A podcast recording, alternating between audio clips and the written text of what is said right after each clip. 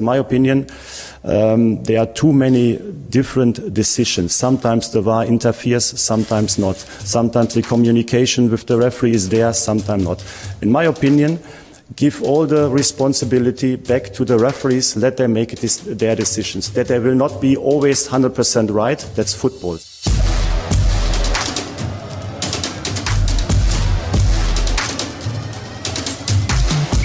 Treinador do Benfica gosta de duelos e de um futebol com contacto físico. Do que não gosta, como ouvimos e ficámos a saber, é do VAR. Se fosse ele a decidir, Roger Schmidt tiraria a videoarbitragem do futebol e voltou a dizê-lo no domingo, criticando que há demasiada variedade nas decisões e defendendo que se devolva a responsabilidade por inteiro aos árbitros de campo. Eu sou o Diogo Pombo e com a postura mais uma vez assumida pelo treinador do Benfica, arrancamos este A Culpa é do Árbitro.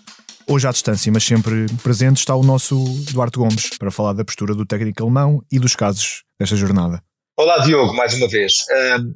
eu, eu, tenho total respeito pelas declarações do, do treinador do Benfica, um, que aliás foram ditas num tom que me pareceu eh, construtivo. Uhum. Há aqui sempre duas, duas formas de olhar para isto. Primeiro, e aqui não é específico em relação ao Roger Schmidt ou, ou qualquer outro treinador, é um padrão que, que, se percebe que há neste tipo de intervenções, é que elas vêm sempre uh, de forma reativa. Ou seja, quando há um conjunto de decisões que de alguma forma são percepcionadas como erradas, ou são mesmo manifestamente erradas, há sempre esta questão do VAR e das arbitragens e da uh, suposta utilidade do VAR. Elas não aparecem, ou raramente aparecem, num contexto de reflexão mais profunda para de facto percebermos se a ferramenta ajuda ou não o jogo. Ou quando está sempre a ganhar. Pronto, é mais fácil quando estamos a ganhar não falarmos sobre isto. E portanto perde aqui um pouco de força porque de facto é movida por duas ou três uh, situações de jogo que manifestamente o Benfica uh, terá as suas razões de caixa.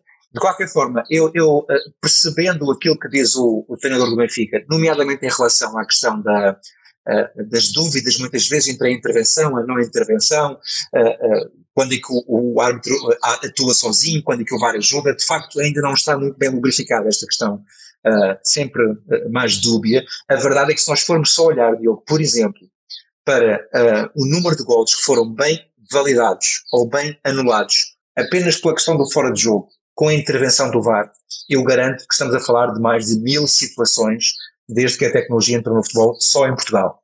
Ou seja, olhando para, para tudo isto numa perspectiva mais afastada, não há para mim a mínima dúvida que a ferramenta é absolutamente essencial no jogo e que veio de facto repor verdade nas situações factuais, como são a do fora de jogo.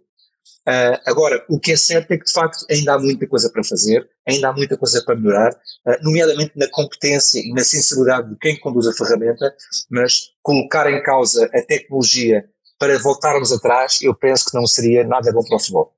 Se fosse o Roger Schmidt a, a decidir, já saberíamos o que, o que ia acontecer na próxima época. Se, se calhar não, assim. se calhar, foi, se calhar foi uma reação mais emotiva, Uh, em relação à, à, recente exibição dos videoárbitros naquela que foi a sua ideia sobre os jogos do Benfica e se calhar mais aferiu de uma forma mais distante, não teria esta ideia. Uhum. Já que falamos do Benfica, comecemos então pelo Benfica Estoril e vamos falar de três lances. O primeiro aconteceu aos 21 minutos, quando o Tiago Araújo tocou numa perna de Auschwitz na área do Estoril, quando o norueguês corria atrás de uma bola vinda pelo ar. O jogador caiu, mas não houve penalti. E na minha opinião, bem. Uh, o, o, contacto é evidente, existe e, portanto, é perceptível nas imagens, como também é evidente que é um contacto muito ligeiro, e que o jogador até trava, eh, faz tudo para não tocar no adversário. Uma outra coisa que me parece muito flagrante nesta situação é que o próprio Austin se consegue pedir falta para penalti, consegue levantar os dois braços mesmo antes de cair, ou seja, antes de haver um derrube, já ele está com os braços no ar e depois é que cai. O que me faz crer que, de facto, não houve causa e efeito entre aquele contacto e a queda do jogador do Benfica, portanto, para mim a decisão foi correta. E 10 minutos depois, e de novo na área do Estoril, o mesmo Tiago Araújo tocou em João Mário a tentar cortar um cruzamento de Grimaldi e aí sim foi assinalado um penalti. E foi, até por intervenção do VAR, que aqui foi muito correto. Ou seja, aqui é um lance completamente diferente. O Tiago Araújo faz a mira à bola, isso parece-me claro, e quando vai tentar pontapear a bola para longe, coloca toda a carga naquele pé para afastar a bola com força, mas o João Mário chega primeiro põe ele o pé lá para tocar na bola, e é para tocar na bola que ele coloca lá o pé, não é para impedir o adversário de o fazer. Uh, e, portanto, ao, ao, tentar jogar a bola, é claramente contapeado na perna. E aqui não se pode falar em toques ligeiros ou não, porque percebe-se pelo movimento do jogador do Estoril que ele de facto ia dar muita força àquela bola para afastá-la da zona de perigo.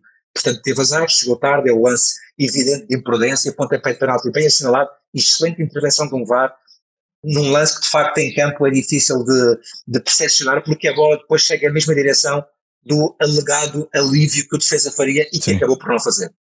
E já que falámos duas vezes de Tiago Araújo, falemos uma terceira, porque ele é um jogador que foi formado no Benfica e teve que desativar as suas redes sociais após o jogo de domingo por causa de insultos e ameaças que recebeu. Sabe-se lá porquê. Mais uma coisa triste que trazemos para aqui.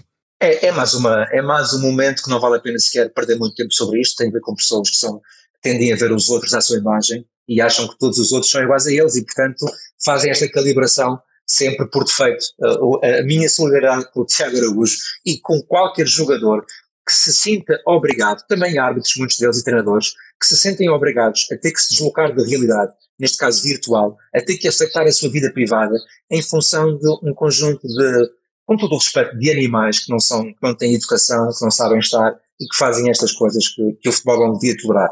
E feito este interlúdio, falemos então do último lance do Benfica Estoril, que aconteceu aos 90, quando Otamendi pisou Pedro Álvaro numa bola dividida. O argentino já tinha um cartão amarelo, mas nem sequer foi apitada uma falta. Ora, lá está um lance em que o Roger Smith pode agradecer uh, ao rigor protocolar do VAR para não poder atuar em lance de segundo cartão amarelo. Porque este, de facto, é um lance que uh, não foi sancionado pelo árbitro, mas que as imagens televisivas, o VAR também as viu, mas estava amarrado a um protocolo que não permite intervir, são muito claras e o Otamendi falha o tempo entrada a bola e acaba de forma impetuosa por atingir com a sua sola da bota o pé do adversário. É um lance claríssimo para cartão amarelo, que na circunstância seria o segundo, portanto, consequente expulsão. Uh, o VAR quando erra, uh, erra para todo lado e o VAR quando não pode atuar também não pode atuar para todo lado e é importante que nós tenhamos essa noção quando queremos refletir uh, de uma forma mais profunda sobre a sua utilidade. E portanto aqui ficou por exibir-se um cartão amarelo ao central argentino do Benfica. Passemos então ao Passo de Ferreira Futebol Clube do Porto para falarmos de três lances. O primeiro, aos 43 minutos, Manafá caiu na área do Passo de Ferreira após um choque com Rui Pires que deitou ambos no relevado, uh, mas nada foi assinalado. Sim, uh, este jogo do Futebol Clube Porto foi atípico, teve muitas situações uh, que se nós fôssemos a trazê-las aqui para o podcast, ficaremos aqui muito mais tempo, infelizmente isso não é viável. antes deste lance do Manafá, que já lá vamos, houve também o outro sobre Taremi, em que o jogador iraniano claramente abdica de ir à bola, desloca-se todo para a esquerda para provocar um contacto que existiu com o adversário e também aí o Arte teve bem. Neste caso, acho que a decisão foi exatamente uh, uh, correta também na mesma perspectiva, ou seja, o jogador do uh, Passos tem a posição ganha no terreno de jogo, tem os pés junto ao, ao, ao, ao relevado, não faz movimento para rasteirar, não levanta a perna direita e é o Manafá que depois de passar a bola vai ao choque vai ao contacto, um contacto que até foi duro e lesionou momentaneamente os dois jogadores, mas que na minha opinião não podia nem devia ter sido punido com pontapé de penalti e mais uma vez esteve bem aqui o árbitro ao não sancional. O jogador do Passos Ferreira até coloca as mãos atrás das costas e meio que se encolhe. É verdade, é um lance de choque até aparatoso, como eu te disse. Não parece que haja também da parte do Manafá uma tentativa, permite uma expressão de sacar o penalti. É um lance de jogo, é um momento instintivo, muito, muito rápido, mas de facto é o Manafá que provoca o contacto com o jogador que está parado que tem a posição ganha e que não faz rigorosamente nada a mais do que ter a posição ganha. E há uma das repetições que é muito feliz, em que se percebe claramente que é o Manafá com a anca que salta para cima do adversário, uhum. eventualmente para se proteger de um possível contacto. Ele não faz falta, como é óbvio, mas o defesa também não fez e, portanto, o lance foi bem decidido. E depois, nos descontos da primeira parte, o escocês Holsgrove foi expulso após ver dois cartões amarelos quase no mesmo minuto. Os cartões foram justificados, Duarte? Eh, foram, na minha opinião, foram. E, estamos aqui a cair muito, eh, neste, nestas situações da expulsão, estamos a cair muito na decisão do árbitro e nós estamos a falar também um pouco, algo que me parece importante, que é a opção uh, de risco do jogador, num minuto só, uh, por força, obviamente, da sua boa vontade e da sua uhum. impetuosidade momentânea, acaba por ver dois cartões amarelos injustificados. O primeiro, claríssimo, um agarrão ao Otávio, que acaba por afetar e por turbar a sua ação, é uma falta de tática, antidiscutível. E no segundo, inicialmente ficamos com dúvidas uh, se ele teria ou não tocado no PP quando faz um carrinho deslizante, que é muito arriscado para quem já tem um cartão amarelo, uma entrada muito impetuosa ao lance, de risco alto, uh, mas depois há uma conjunto de repetições que surgem em que de facto ele acerta apenas e só na bota da perna esquerda, do pé esquerdo, neste caso do PP.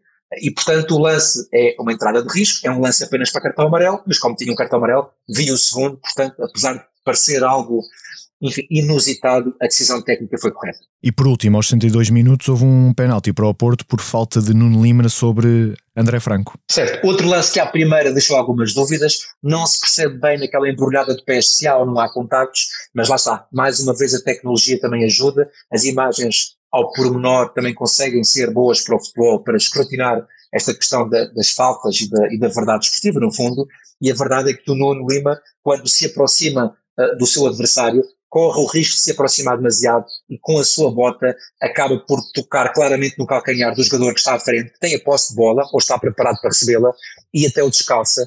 Há uma imagem que é muito manifesta que ele chega mesmo a descalçá-lo. O contacto é imprudente, não foi intencional, mas uh, resultou de uma falta de cuidado de quem correu o risco de se aproximar demasiado. Quem não tem culpa disso é quem está à frente e quem vê a sua bota ser descalçada e ser derrubado. Portanto, a falta é bem assinalada e sendo dentro da área, o ponto de penalti foi uma decisão correta.